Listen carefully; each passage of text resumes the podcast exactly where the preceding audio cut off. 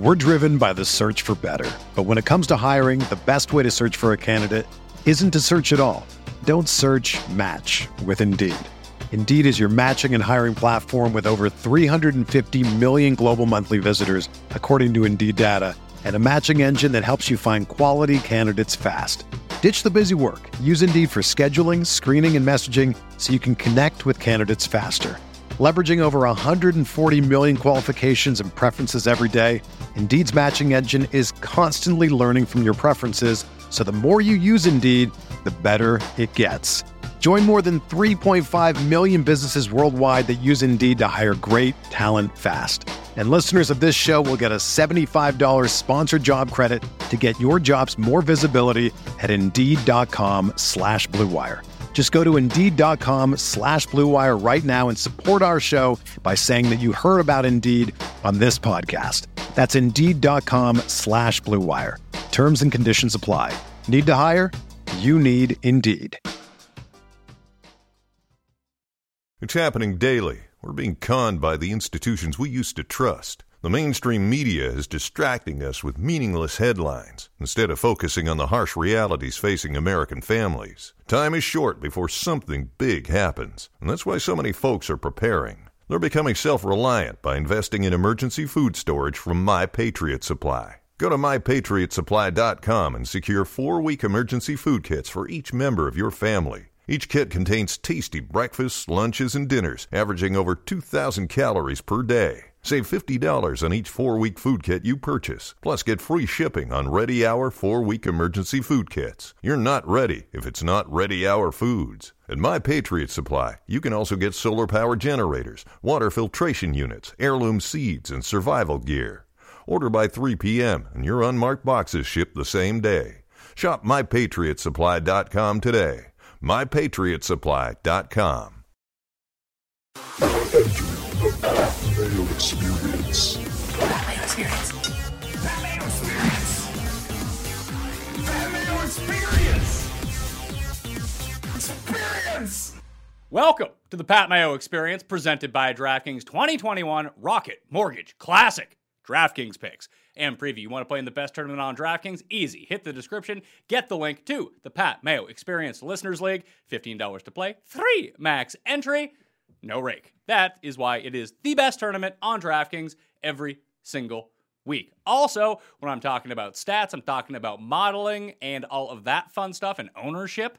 In that regard, fantasy national dot com. If you go to fantasy national dot com slash Mayo, you get yourself twenty percent off. You get the monthly membership right now. It'll take you through the British Open. So get some time, acclimate yourself to the site, and then boom, deploy it when you know how to use all of the tools for those gigantic prize pools at the Open Championship. I call it the Open Championship, but in terms of S E O, you want to call it the British Open if you live in North America, because that is what Americans search. Joining me on the line today for the first time ever on the Pat Mayo Experience, and the only reason that I ended up coming across Andy was Feinberg started having really good stats all of a sudden. And I was like, I know that he's not coming up with these on his own. And then he was like, yeah, th- this Andy Lack guy keeps hitting me up on Twitter uh, in terms of uh, giving me these stats on this. I was like, all right. Uh, then I checked out the podcast. So if you want to go and search Pick the Pip on Apple Podcasts, you can find Andy's podcast, contributor Rotoballer at A D P Lack Sports on Twitter. Andy, thanks for joining the show, man.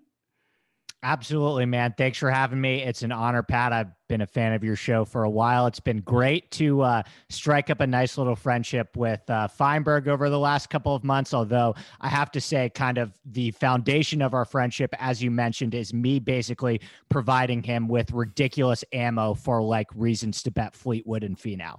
And he continues to do it, and he continues to lose on those guys, but hits his winners on the other on one. those guys, yeah. yeah. For sure. Remember, everyone out there, smash the like button to the episode, subscribe to Mayo Media Network, and if you haven't seen the news yet, we're going to have a brand new show on Mayo Media Network. But in the comment section, give me your favorite six K play on DraftKings this week for the Rocket Mortgage. The announcement is, you know Kenny Kim, you know Toe Tag and Tambo. You might even remember him from my show when I just berated him at one point for getting so upset with him. Still one of my friends. So the Fantasy Golf Degenerates podcast is joining Mayo Media Network. It's joining the Audio Podcast Network. And starting next week, Kenny and Tambo are going to be on video on the network as well. I can't think of a show that jibes more with the theme of Mayo Media Network. We're just going to triple down on golf. I love Kenny. I love Tambo.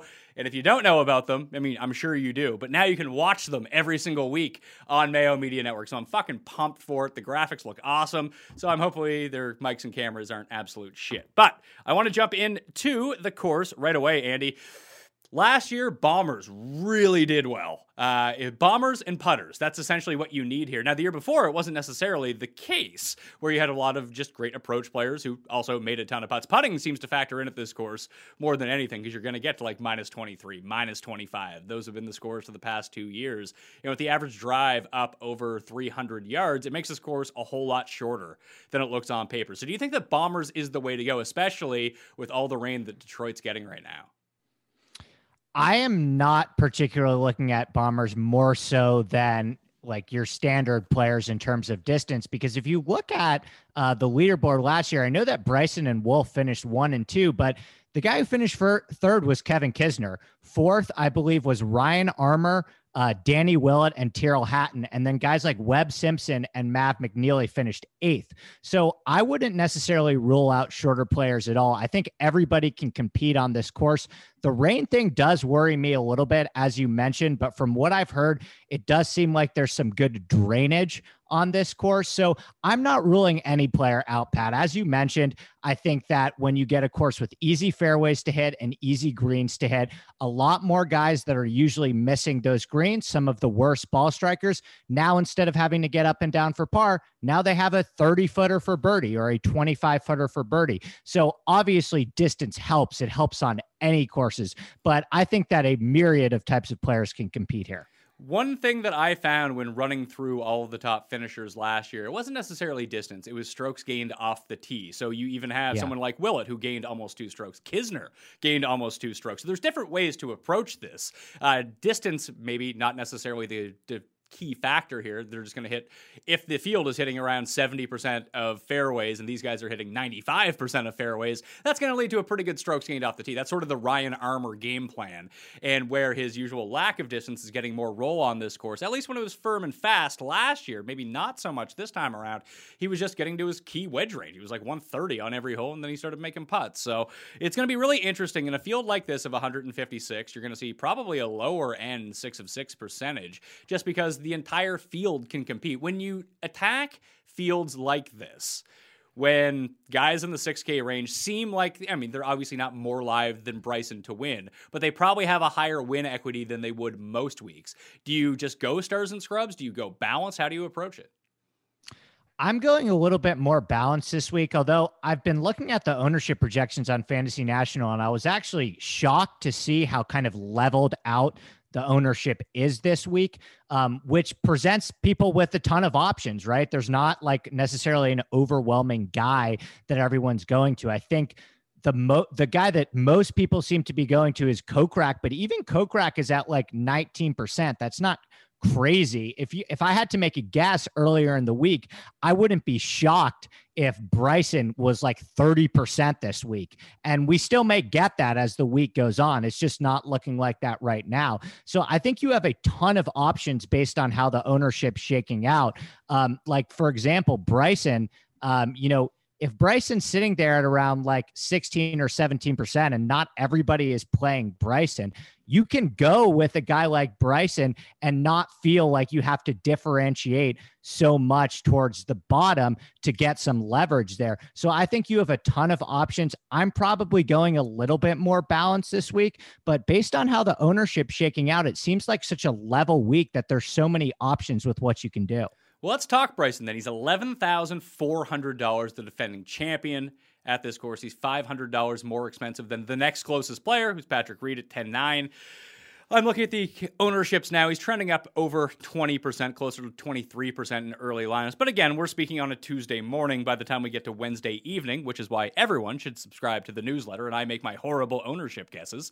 Uh, maybe that won't, maybe that'll do you a disservice. I don't know. But we'll have more information to work off of because there's only around three thousand lineups generated so far. By the time we get to Wednesday evening, that's going to be like thirty thousand. So I trust that sample size a little bit more than I do right now. I just find it's going to be hard to get away from them because, like I spoke about at the beginning, I think there are pretty viable options in the low sevens and in the sixes that just having an a, in normal weeks, having an over eleven thousand dollars player really makes the back end of your lineup look pretty crappy. But this field sucks. So what's really the difference between some of these low sevens guys, the high sevens guys, and like the low eights guys?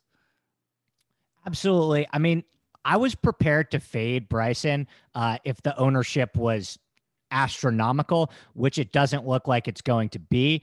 Uh, my only concern with Bryson is, you know, there seems to be this narrative that this is like the perfect course for Bryson and he has such an advantage here. I think that Bryson possesses the biggest advantage on long courses with thick, rough, and narrow fairways, like a Winged Foot, like a Bay Hill, like a Torrey Pines. This is a short course with moderate rough and easy fairways to hit, um, where top ten finishers aren't even cracking a stroke off the tee on average. I mean, how much does your length help you when you're one hundred forty-eighth out of one hundred fifty-six players in proximity from seventy-five to one hundred yards? I think the chief reason that he won on this course is because he gained eight strokes putting, not necessarily because he bludgeoned it to death. Um, I think the perfect Bryson course is a course where half of the field is out of it before the tournament even starts, like a Torrey or a Winged Foot, or like I mentioned, to a certain extent, Bay Hill, and he can kind of just bomb away and use the fact that he's number one in proximity from two hundred yards plus, because that's like an eight iron for him and everyone else is hitting a four iron. I feel like this This is like the opposite of that. Like in theory, this is the opposite type of the tournament that you want to go heavy on the favorite. No, I would think so. I, I well, it, it just he feel and like him and Reed in terms of like win equity seemed to actually be pretty close. But Patrick Reed is such an outlier in that, and where you're at a course like this, where the Webb Simpsons of the world, even the Sung Jays, some of the shorter hitters are more in play than you would think. It just it feels like Bryson, if he's on, he's so much better than everyone here, and that's why yes. the odds are so short. Yeah, absolutely. And I mean, like, he's the best player in the field. If Bryson shows up, like I mentioned last week, I don't necessarily, my only point was I don't necessarily think that Bryson won this tournament because he, this is like the perfect Bryson course and he possesses such a distinct advantage over the rest of the field based on his skill set. Bryson's the best player in this field. If he shows up and has his A game, he's going to win. Um, so I think he's pretty fairly priced. Honestly, I, I expected him to be a little bit more expensive. And like I ex- like I mentioned earlier, it's still earlier in the week, but I expected the ownership to be way more astronomical um, than it is at least shaping out to be right now. So I'm with you. I'm going to have a little Bryson for sure. It, it, I think it really depends on how many lineups you're playing. I don't know if he's going to... Usually what I've been doing recently is playing my twenty lineups in either the eight or the five, whatever it might be, and then playing one hundred fifty in the fifty cent because I'm I'm learning new strategies, trying to figure out my player pools for one hundred fifty max if I ever want to make that jump up. I don't know if he's going to make my twenty-person player pool. He'll make the one hundred fifty because he didn't play everyone at that point. Uh, actually, I used thirty-three players of the one hundred fifty-six in the one hundred fifty lineup, so I can really hammer down on those combos. And it's been going well so far. So I'm trying to think of if he's going to make that twenty pool. The, the issue is, like, when I jump down to this next level, the ten K range, and it's Reed, Webb, Hideki, and Zalatoris. I mean, I don't love any of, like, I, not one of those guys completely sticks out to me, for one thing, and I don't love any of them either. So if I don't play Bryson, am I just starting my lineups with Kokrak? You can do that. Um, you can do that, and you will have a ton of options. It probably depends how in love you are with that eight K and nine K range, and I'm not in love with the eights at all. I am going to play Webb Simpson. I do think that the perception of Webb is a little bit off right now just because he hasn't been playing a ton, but when he played, he's been really good. I'm willing to throw the U S Open completely out the window. I didn't think that was a good spot for him. I think most people didn't think that was a good spot for him. I think Webb is kind of probably reaching a point in his career. He's got four kids now where he's just going to pick his spots a lot more, and you're just not going to see Webb as much as you usually do. He's probably only going to play like the majors, the players, W G Cs, and at courses that he legitimately thinks that he can win on. I wouldn't be shocked if we never see Webb at Torrey Pines, Riviera, or Muirfield ever again. I think the courses that he is going to choose to play Um, for the rest of his career are going to be courses like this where he really believes that he can win.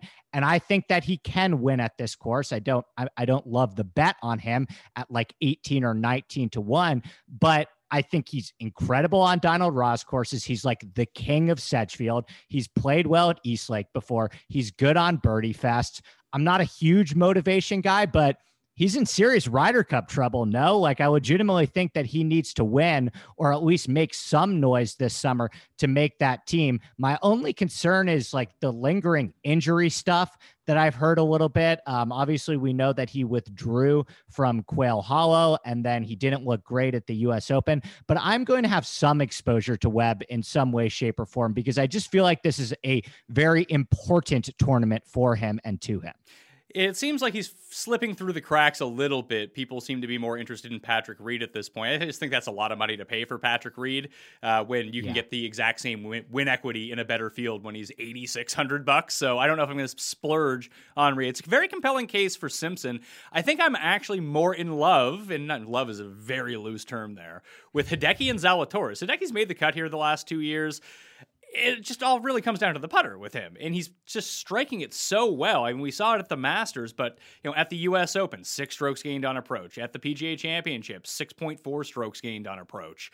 At Memorial, four point two gained off the tee. Like, and I'm around the greens. He's always immaculate. I, I don't know whether or not this is a great course for him because you're gonna have to make so many putts to get so so low, and I don't know if he's necessarily got that in him when the rest of the field is also going to have twenty-foot birdie putts all of the time as well. He might have a bunch of nine-foot birdie putts, but you know, Brian Stewart might make a whole bunch of his twenty-footers at the same time, and it negates the entire thing. Zalatoris is the interesting one for me because he hasn't made a putt in years. But when I think yeah. back to Zalatoris, I know that he played really well at the U S Open the first time around, didn't make a birdie at the U S Open uh, uh, this season, but he played well at the P G A Championship, played well at the Masters. But when I think about him from the Korn Ferry Tour, it's this kind of course where Zalatoris dominates.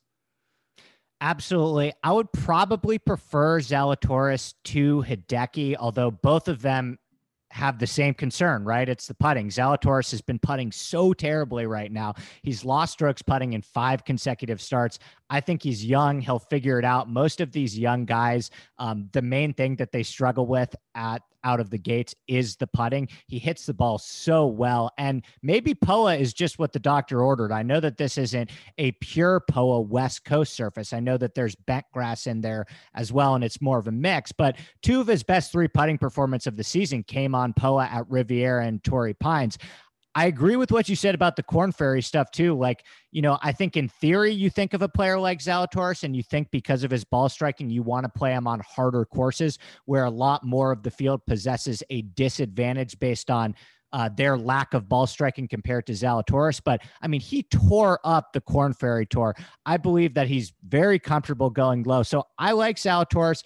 I'm a little bit cooler on Hideki. You know, I, I, I think that the Masters win, you know, that's his only top ten of the season. Um, I, I don't know if the Masters win was um, more of like an affirmation of a player that was coming in playing great or kind of an anomaly. Historically, he's done great things, but if you shrink the sample size to more recently this year, the Masters is literally his only top ten of the season. It's like a huge anomaly based on how he's looked over the course of twenty twenty-one. Um, I don't know if I'm ready to pencil him in as the guy at this price, but at the same time, like all these guys, like I'm looking Hideki around like thirteen percent, Zalatoris at twelve percent. You have so many options with what you can do with all these guys that there's no real, like there's no real huge leverage or chalk that you should necessarily be fading in this range. Well, that's the problem with a tournament like this, where there's distinctively six or seven good players and the rest of them have gigantic question marks even at their price points. And we drop down to the nines, like you have Neiman. Neiman's up there. Neiman's a fantastic player. He's nine thousand eight hundred dollars, has not shown the amount of consistency that you would want for someone normally at nine thousand eight hundred dollars. I'm betting Kokrak. I love Kokrak this week. I'm going to play Kokrak. He might end up being the highest owned guy. I really don't care. I'm just think that he sets up for this course really well, especially now that his putting has improved so much. Then you have Sungjae, Bubba, Wolf, and Keegan. Keegan more expensive than Jason Day at eight thousand nine hundred dollars as well. No one is using Bubba, but that's really the only non, I guess no one is really using Sungjae. And when I say no one, I mean like they're going to be single digit ownership. You're going to have Sungjae and you're going to have Bubba as the clear pivot plays in the Nikan range. And I, I think I would go with Sungjae versus Bubba, but I don't feel good about it. I'm using Sungjae. I'm betting Sungjae. Um, I, I, I really like Sungjae in this spot. I mean, he was even through three rounds at Torrey Pines. Like, he was in the top ten quietly at the U S Open through three rounds. He had a really bad Sunday, and I think he shot like a seventy-eighth on Sunday and finished thirty-fifth. But, you know, he was better off the tee. He gained two point three strokes on approach, gained around the green, and putted well too. The irons for Sungjae have been a lot better in general. Like, the putter can get insanely hot. Earlier this year, he went on a run where he gained over two point eight strokes putting in seven straight starts. He's finished ninth and sixth at the Wyndham in two appearances. If you want to buy into the Donald Ross thing, I think he's incredible on birdie fest. He loves going low. Like I mentioned, he can get scorching hot with the putter. And I can't really understand for the life of me why Sungjae's five hundred dollars cheaper than Neiman, and still double the amount of people seem to want to be playing Neiman. Nothing against Neiman by any means. I like Neiman, but I think you have Sungjae sitting here at like ninety-three dollars um, and eight percent on DraftKings. Like, I'm going to do that ten times out of ten. It's the lack of high-end finishes for Neiman that people are now worried about, but the ball striking just continues to be consistent every single week. Sungjae, round to round, it feels like you don't know what player you're going to get. This is oh some, my gosh. And, and this has been going on all year at this point. Like, it's not it, it's not something like the past four events, like, oh, the irons didn't show up, but the driving was there, or the driving didn't show up, but the chipping was there. It's like every week he's either really good off the tee and good putting, and then like he is hurting his chances with his approach shots or his chipping. And then it flips the next week, and it flips round to round. Like, just going on Fantasy National, looking at his past twenty-four rounds, it's, it's a, a bunch of green in some spots, followed by a bunch of red, then a bunch of red by a bunch of green. Like, I don't know if he can get away. You can get away with having like a mediocre round at a four at this course, but a mediocre round at this course is like seventy. He can't be that like sixty-four, seventy-three, sixty-seven. It just feels like that's what he's doing right now. That's totally fair. I mean, I I didn't play Sungjae for a while this year because, as somebody that spends a lot of time trying to figure out trends in the numbers and really digging into it, Sungjae is like a nightmare for any statistician. Like, he is just, it is strokes gain whack-a-mole with him. It is so hard to draw any trend lines with what he's going to do. He's quietly become, like, him and Adam Scott and like D J actually have like quietly become the most volatile and difficult players to predict on a week-to-week basis, where one week they're awesome with their irons, terrible with the short game, and then it completely flips, as you mentioned, sometimes even in the exact tournament. So that's why I kind of think that Sungjae may be a smarter bet than a DraftKings play. I'm going to use him in both, but you're right. He isn't as safe as a guy like Neiman, or certainly a guy like Kokrak, who I, I mean, there's nothing bad to say about Kokrak at this point. Obviously, I know that he had an off week at the U S Open, um, but, you know, model-wise, he's like number one in everything. He's putting out of his mind. Uh, he's like quietly turned into like Denny McCarthy this year. He's gained over two strokes putting in seven of his last eight starts. So if you want to play like a safer approach and play some more cash games and stuff like that, I fully endorse Kokrak. I think Sungjae's a really great play in like a G P P, but you're right. The volatility is a huge concern, and one seventy-four by Sungjae at this tournament, and he's going to finish like forty-fifth or fiftieth. I think that Kokrak's a good cash or G P P play because I am betting him to win, and you're going to need the winner at an event like this. And, and you're right. Like, I'm looking at the modeling right now, and you, no matter really how far you go back, Kokrak is going to be number one at any point in the line. He already has two wins this. If his name wasn't jo- Jason Kokrak, and we didn't have this history with Jason Kokrak from the past five years or so, he would be ten thousand seven hundred dollars this week. Oh, a hundred percent. Right. And I mean, like, even in this field, when there's a lot of questionable pricing, I think you could still make an argument that there's no reason that Kokrak should be cheaper than a guy like Neiman. Or, I mean, I think you could probably even make a case that he's closer to the Zalatoris, way closer to the Zalatoris level, or even the Hideki level, based on how he's been playing. So I'm with you. I think that Kokrak is a very appealing option for me, especially in the range where once you get a little bit lower, like, are you going to play any Matt Wolf? Are you going to play any Keegan? I'm playing a ton of Matt Wolf. I, I like Matt Wolf tracks. He's kind of like Bubba. I played a ton of Bubba last week, and although he didn't win, uh, he scored well enough uh, to be round where he was till the very, very end when he made five consecutive bogeys to end his round. One of them a double on seventeen. That was fun, watching all your money go down the toilet. But I like Wolf here. I liked what I saw at him at the U S. Open. I think at a core, like he was able to score at the U S. Open.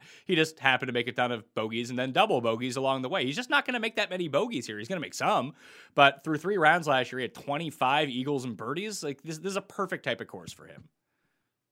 I agree. I my only concern is that like. I don't want to say that he caught a little bit of lightning in a bottle at the U S. Open, and on Sunday he did start to leak oil a little bit, but you know, he made everything at Torrey Pines. He gained four point five strokes putting at Torrey Pines.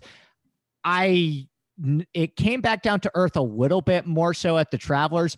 I don't know if he's like fully back yet. I think he needs some more reps. So I kind of want to see him get in the swing of things a little bit more before I go like super heavy on Matt Wolf, because I still think there's like a very big missed cut risk there.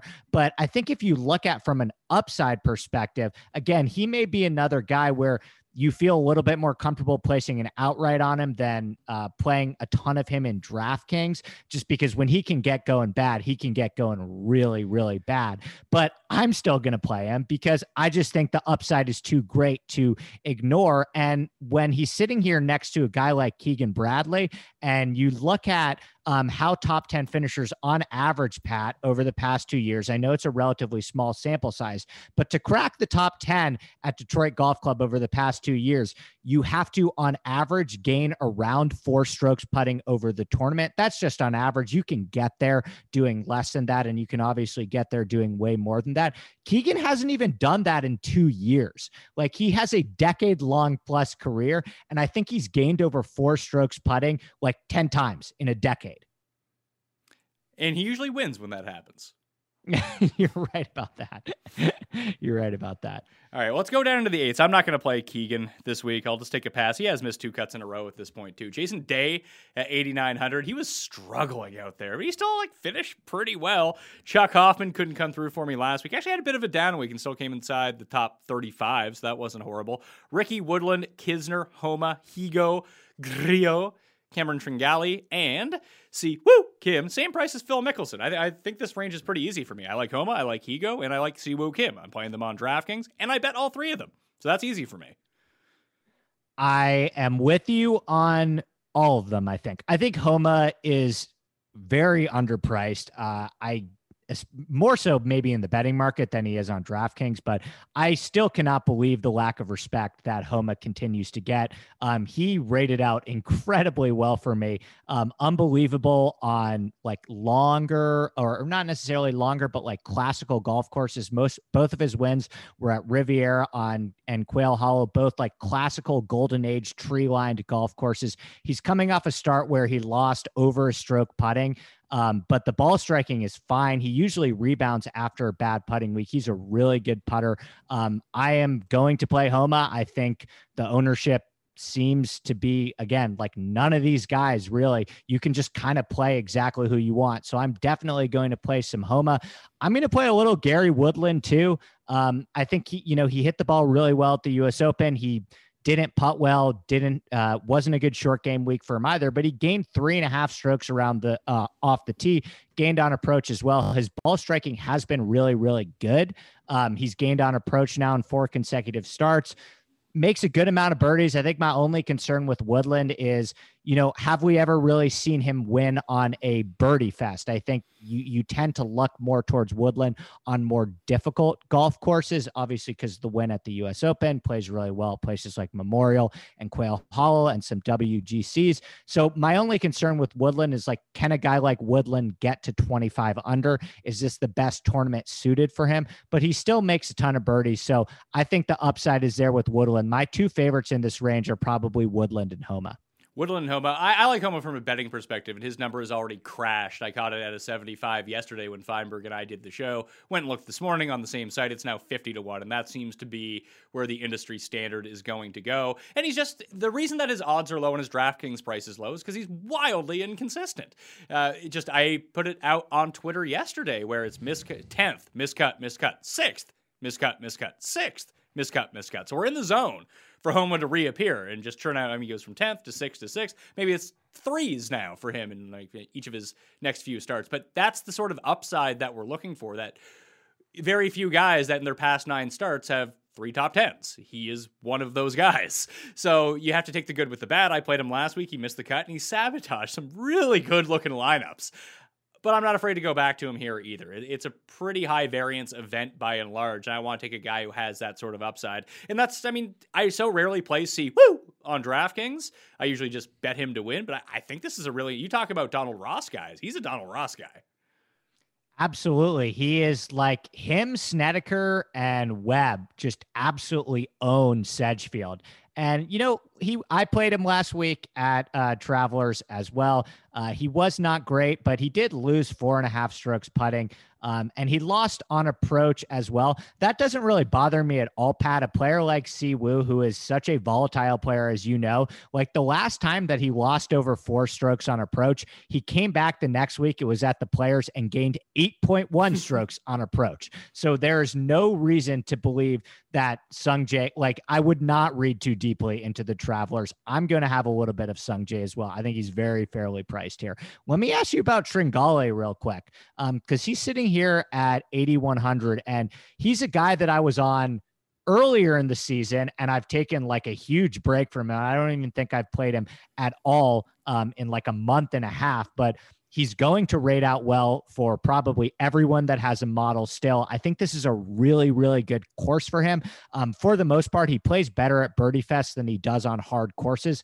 Uh, he's fourth in this field in average stroke gains per round in easy scoring conditions. If you put that easy scoring conditions filter on Fantasy National, Uh, he rates out so well in absolutely everything. And he can get scorching hot with the putter. Like, unlike a guy like Keegan and Griel, those kind of other guys that have just been breaking everyone's models, Tringale is actually the best putter of all those guys. So what do you think about Tringale?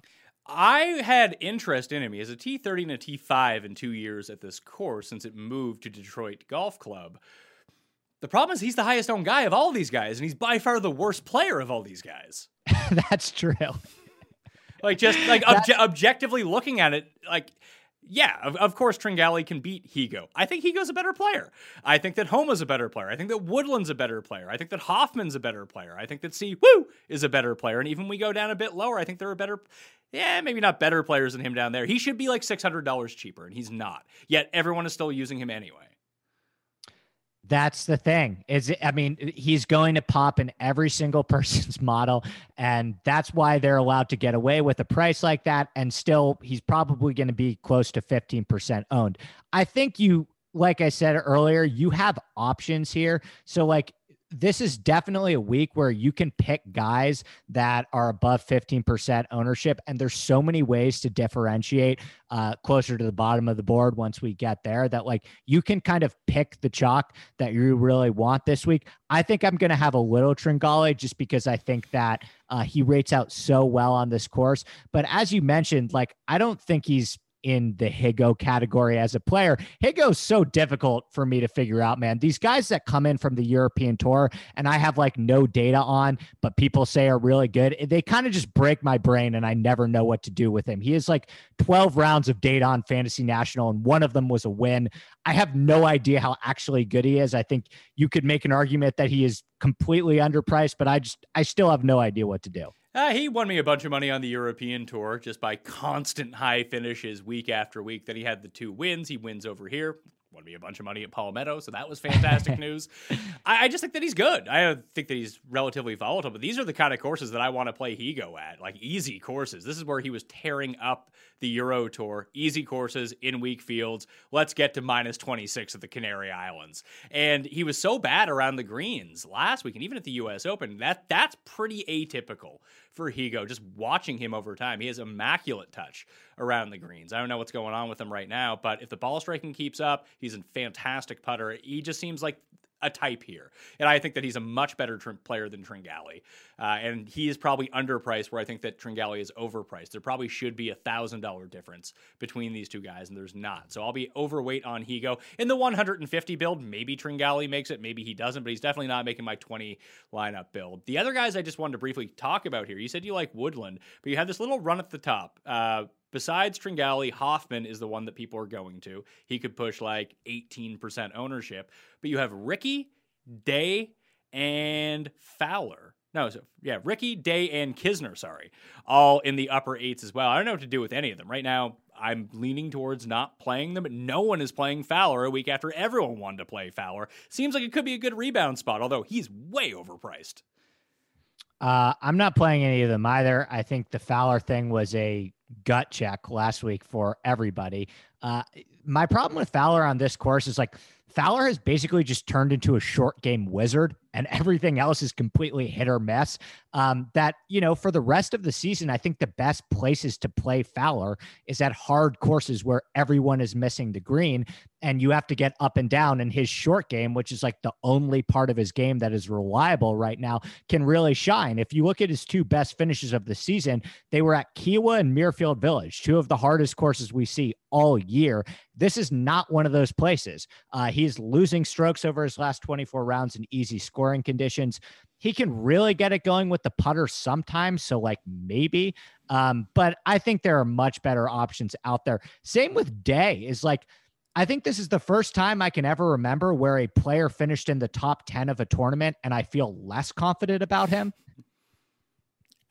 I, I'm with you. He actually gained in all four strokes gained categories last week, marginally in off the tee approach, uh, and then he gained it all around the greens. Like, that's a classic Jason Day performance. It was the first time that he had gained strokes putting in six events, so maybe he's figured that out. I don't want to bank on that if the ball striking is not going to come along with it.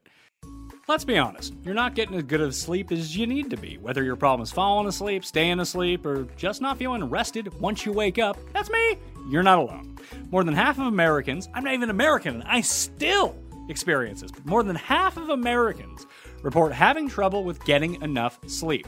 At Brickhouse Nutrition, our team of on-staff physicians is on a mission to get heads on pillows, and we'd like to introduce Dreams Sleep Aid. By taking science-backed ingredients like melatonin and combining them with natural ingredients from the earth like valerian root and jujube fruit, Dreams is a perfect blend for the perfect sleep. Go to brickhouse sleep dot com and get fifteen percent off your first order at checkout with promo code MAYO. It's time to sleep like a brick. brickhouse sleep dot com. Promo code MAYO. Welcome to StockX, the only live marketplace for what's now and next. Whether it's the latest sneakers, apparel, electronics, collectibles, or trading cards, everything on StockX is brand new and one hundred percent verified authentic.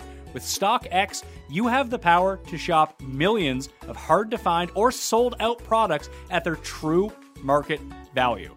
Discover products that are on the trend and ahead of the trends by shopping on StockX. Download the app or sign up online to start buying and selling in a few easy clicks. Start shopping at stock x dot com. Access the now. Again, stock x dot com. But I want to talk about the seven K guys, because this is really where the where you're going to make your bones here. Because I could see playing a lineup starting with Kokrak and being like, Kokrak, Homa, Higo, Siwoo Kim, and then we're on our way. And then you don't even need to dip down into the sixes all that much. Again, smash a like, best six K play guy in the comment section. Sub to Mayo Media Network as well. Leave a rating and review on the podcast while you're at it. Do you have a favorite of the seven K guys? Because for me, it's like Reavy and Stanley at seventy-six hundred bucks. I really like Seb Straka at seventy-seven, but I think that everyone's kind of on that this week. Uh, I have a ton of guys in this range that I really like. I really like Snedeker. Um, if you want to talk about the Donald Ross thing, like he is so great at the Wyndham. He's won at Eastlake too. um, which is a Donald Ross course. He finished top ten at Pinehurst as well, made the cut at Oak Hill, which I talked about, I think is one of the better comps that you can find for this course. Detroit Golf Club is just a much easier version of Oak Hill, where they had the two thousand thirteen P G A Championship. Uh, he finished fifth here in twenty nineteen. So I, I think Snedeker is a pretty good play. It doesn't look like a ton of people are gravitating to him. He can still rack it in with the putter. He's now lost strokes putting in two straight starts. The last three times that he lost strokes putting in back-to-back starts, in that third start, he's gone plus three point four, plus five point one, plus one point six. I think he's too good of a putter to lose three weeks in a row. I think it's a perfect spot for him. I like Matt McNeely as well, um, for kind of the same reasons. I think he can get really hot with the putter, and this is just a pretty good course for Matt McNeely. Yes, yeah, yeah, small, and then, small greens. Anytime you got smaller, smallish greens, you play Matt McNeely for whatever reason. Absolutely. And then the other guy is, can I interest you in like a four percent Todd Father at all? Is is he playing better, or is he just putting well? He's playing better. Um, he gained four strokes on approach last week. That was actually his best approach week in a year. Uh, he gained off the tee as well, and he lost strokes putting.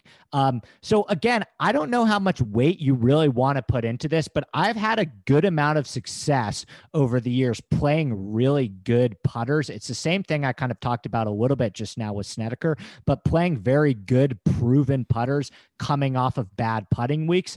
I don't know why that happens. I don't know if uh, they just spend a little bit more time on the practice Uh, greens after a bad putting week, but I've had a lot of success um, using that method. And Todd has had two bad putting weeks in a row. I don't think he's done that in about three years. So I think we can probably expect a bounce back with Todd with the putter. Um, It, the last time he came back after losing two stroke, two weeks in a row, I'm just looking at it now, he gained three point eight strokes putting. He's made ten of twelve cuts this year, loves himself an easy course. I think both of his wins were at a course where you had to get to twenty under. So if, if no one's using Todd whatsoever, and I want to play me some Kokrak, um, or, you know, Bryson, whatever, um, I think Todd is a great leverage play in the sevens. Um, What about, uh, what about like this kind of Norin, um, Lucas Glover, um, like Lanto, like that kind of group there? Varner even led the field in strokes gain approach last week. I kind of don't know what to do with any of those guys. I don't really know either, so that's probably going to keep them off my list. Well, with Norin, it's just how well is he going to putt? If he putts well, he's going to be kind of in it and come seventeenth. If he putts poorly, he's going to miss the cut because the approaches have been awful uh, for about, I don't know, six months now. Uh, although at easy courses, he tends to play a little bit better, so that's nice. I, I think the, the key name that we're not talking about here is the guy that everyone is actually playing, and that's Doc Redman. I don't know if I can get to Redmond. I mean, Straka is turning into overwhelming chalk, too. I don't love that. I have bet him to win. I might end up fading him on DraftKings just because I have that out of the top five and the outright win on him and try to hedge my bets a little bit. You did sell me on Todd, though. I, I like your Todd case, and I like him as a leverage point off those two guys, if that's the way you want to go. I don't really have any interest in Varner or Glover, though. Uh, I'm with you. I probably have a little bit more interest in Glover than Varner. No thanks for me on Doc Redman. I think he's overpriced and overowned for who he is. And I say that as a huge Doc fan. Like, I wrote him up uh, in December that he was going to have a breakout season. And actually the season that Corey Connors is having right now is the season that I thought Doc was going to have. Obviously that hasn't worked out too well, but like, I don't know what Doc has done to deserve this. I've seen him at some books where like he has lower odds to win this tournament than Max Homa and Si Woo. I mean, that makes no sense to me. Both of his two top tens this season came in like the easiest fields of the year. Um, you know, I know that he's better on easy courses and comfortable and birdie fest, but I have, there's no way that I can get behind like a fifteen percent Doc Redman at seven thousand nine hundred dollars. I'm with you on Straka too. I think he's probably a better bet than he is a DraftKings play at this point. Uh, but for me, like, again, in this range, it's probably a lot of Snedeker. It's a lot of Todd. It's a lot of McNeely. A little bit of Norin. Uh, as you mentioned, it's so weird how like Norin has turned into this guy that's like contending at the British Open to suddenly like only good on easy courses. Like he is sixth in this entire field over his last twenty-four rounds on uh, courses with easy scoring conditions. So he loves himself of Birdie Fest. And then I'm going to do, uh, if we go a little bit lower, there's some other guys as well. Like once you get below seven thousand five hundred dollars, um, I'm going to play a little bit of Kirk. I'm going to play a little bit of Kazire. I'm going to do a little bit of Munoz too. Yeah, no Kazire for me. As I looked it up on a map, this is not in Texas, so I'm not going to end up playing him. Uh, the other guys, Chris Kirk, I can get behind the the, the driving has just been so bad. It, it really, honestly, I look at it, and Shez is the clear play to me at seven thousand six hundred dollars. I think this is a perfect course for Shez Reavie. I'll play Gim at seven thousand dollars. The only other two that I was considering in the sevens, I like Hubbard at seventy-three. It feels like his game is rounding back into form, and he is someone who gets scorching hot with a putter, who plays much better at easy courses. And his brother told me he's trending in the right direction, so that sounds like a good idea. Uh, Merritt was the other one, who just been great.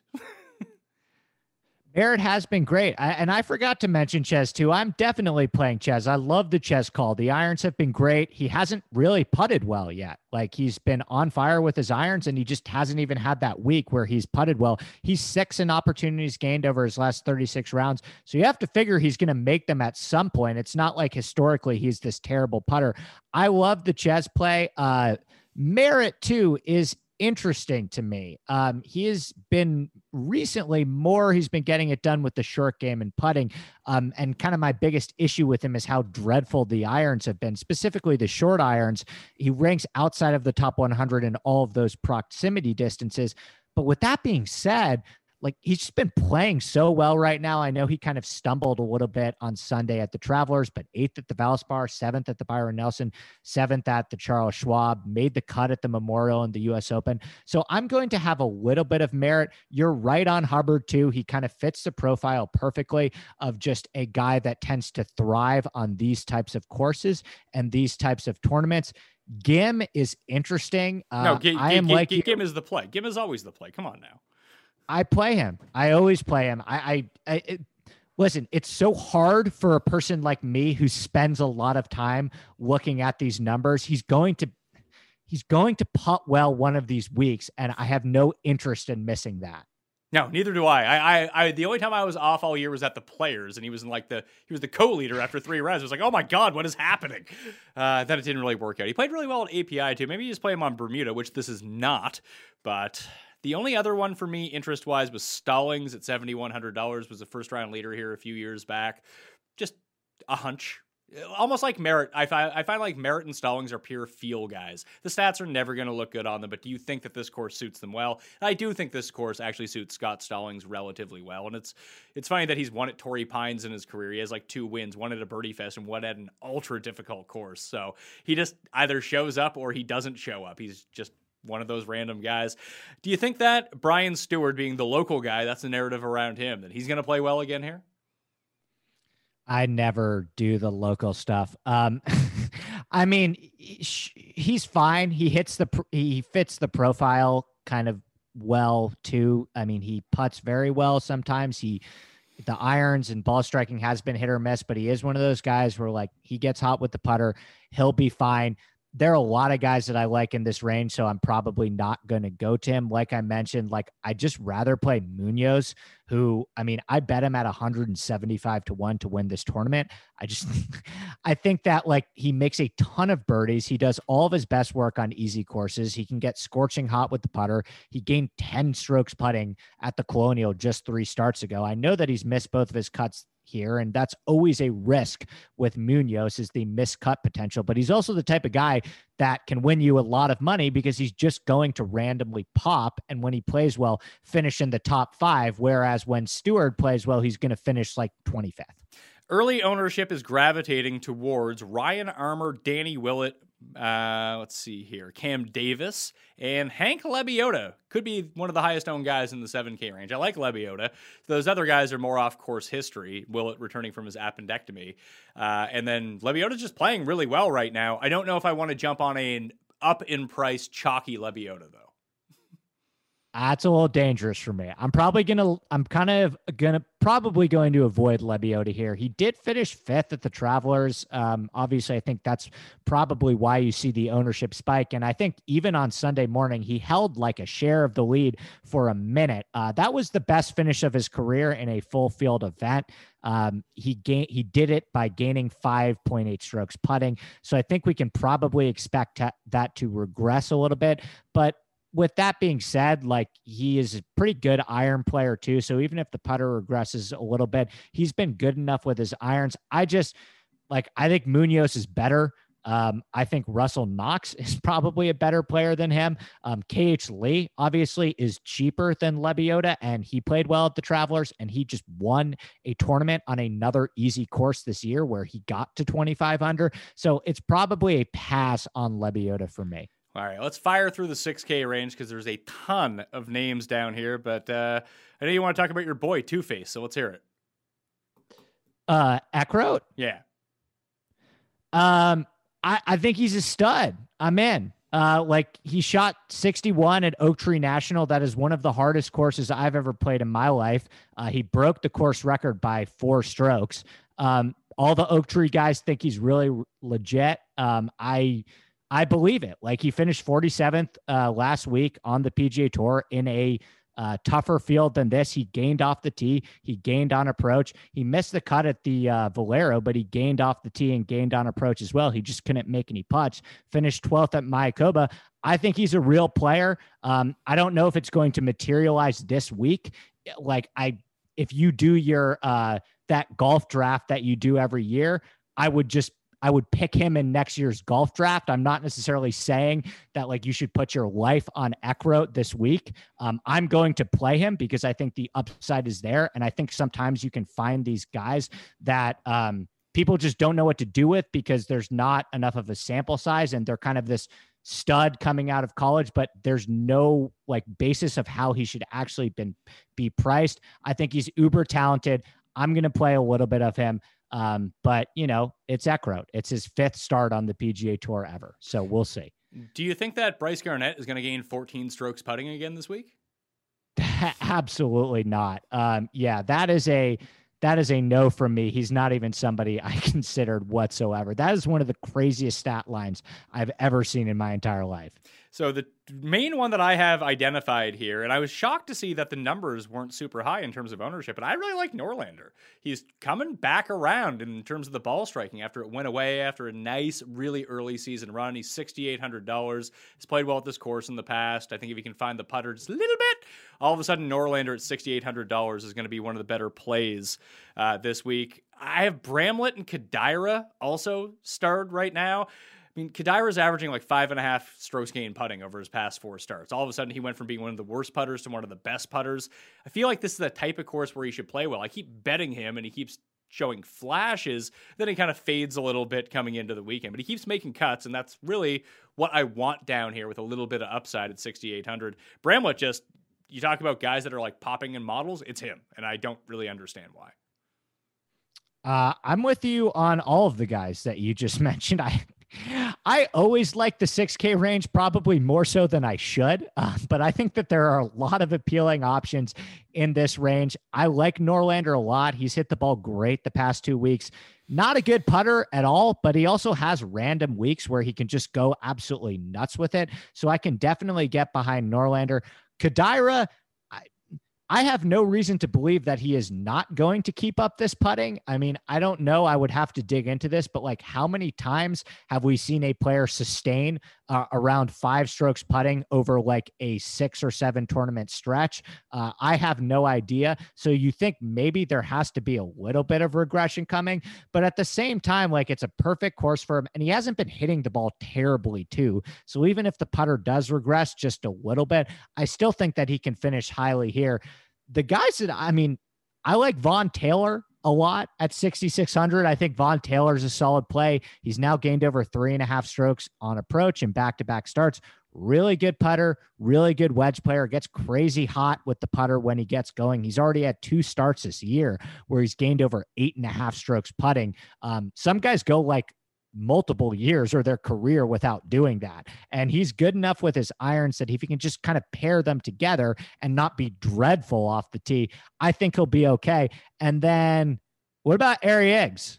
Oh, Ari Iggs. Uh, I mean, he should be playing in the Irish Open, but eh, here we are. Uh, I think I have more interest in, like I said, like Bramlett and McCumber for whatever reason. McCumber's actually been gaining a bunch on his approaches, and we know that he can put it out there. I like him in these easier tournaments. If you need someone from the bottom, he's six thousand two hundred dollars.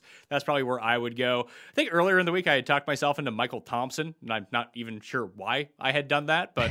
Oh, you talk about someone who can get super hot with the putter. He's one of those guys. Higgs, not really doing it for me. I want to give a deeper look to Seifert, maybe. Scott Piercy at sixty-eight is probably a play, though.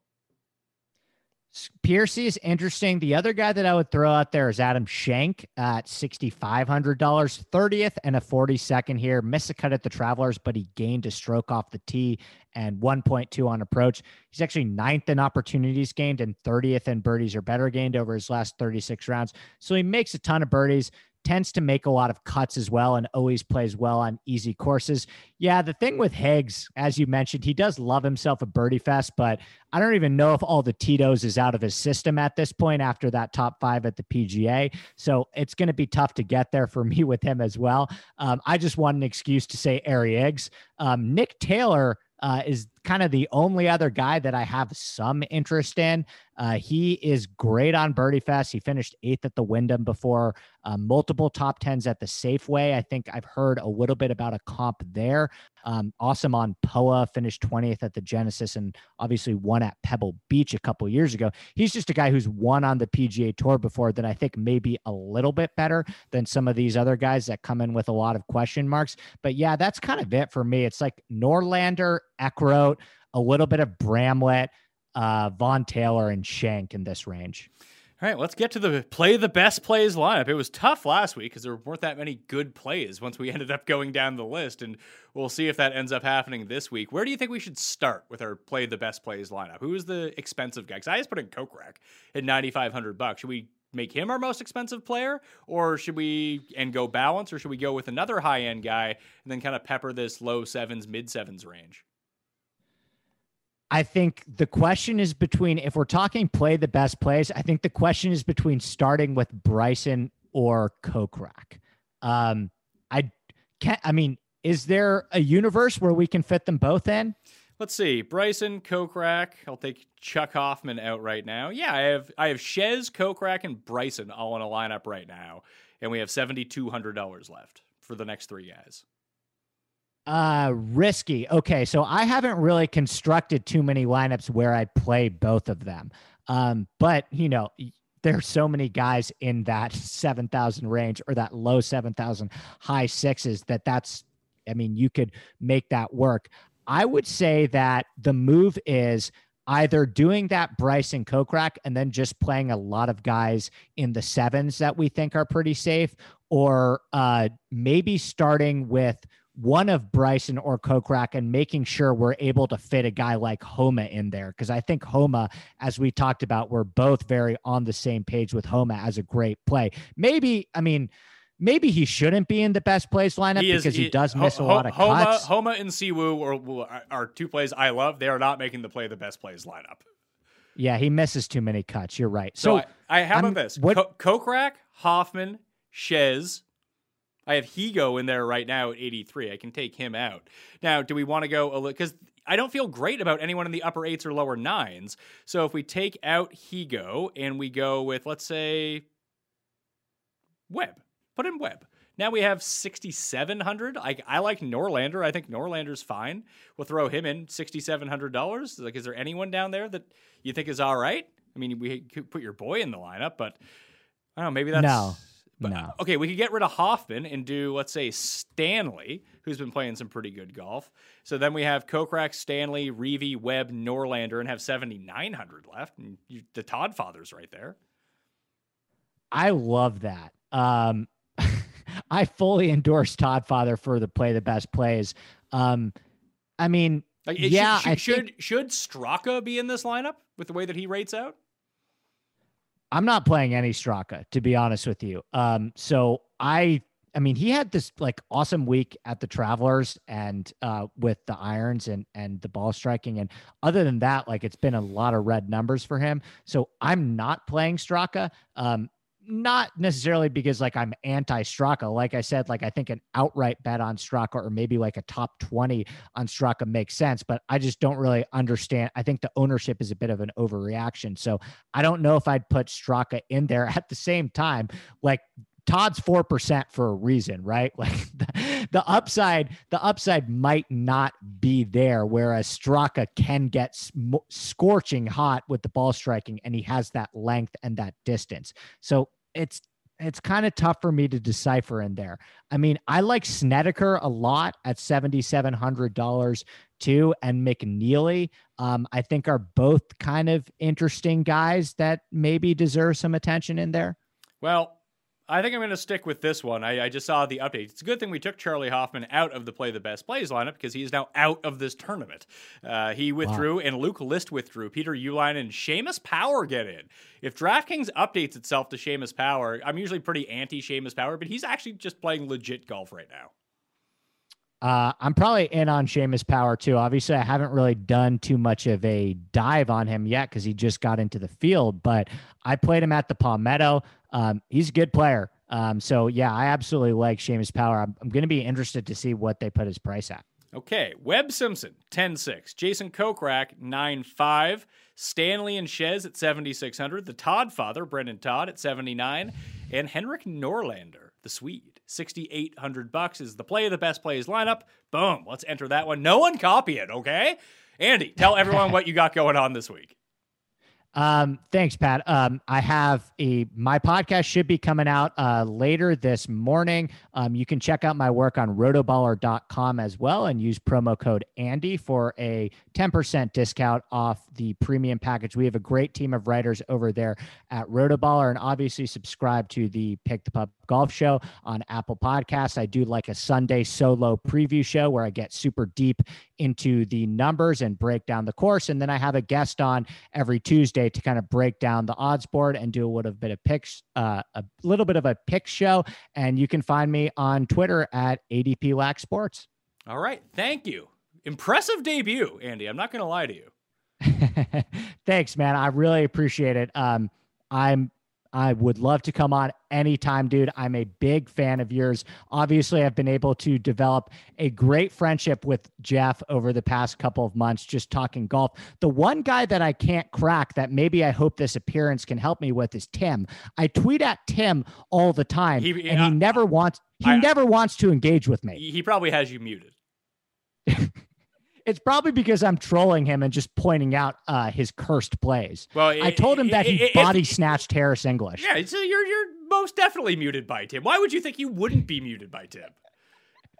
I don't know. I think that me and Tim would. So this is probably going to get me in some hot water after we had such a great conversation. But I feel like me and Tim would be like, I don't think that some of Tim's takes are as absurd oh, as some people think.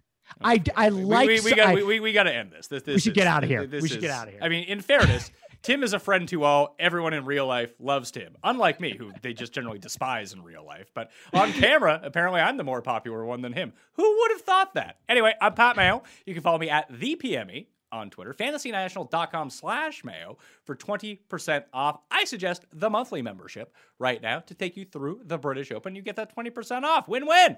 Plus, the newsletter is free. It's in the description along with the Listeners League link. Smash the like on the way out. Rate and review the audio podcast, and that'll do it. Good luck this week. I'll see you next time. Experience. Experience. This is the story of the one.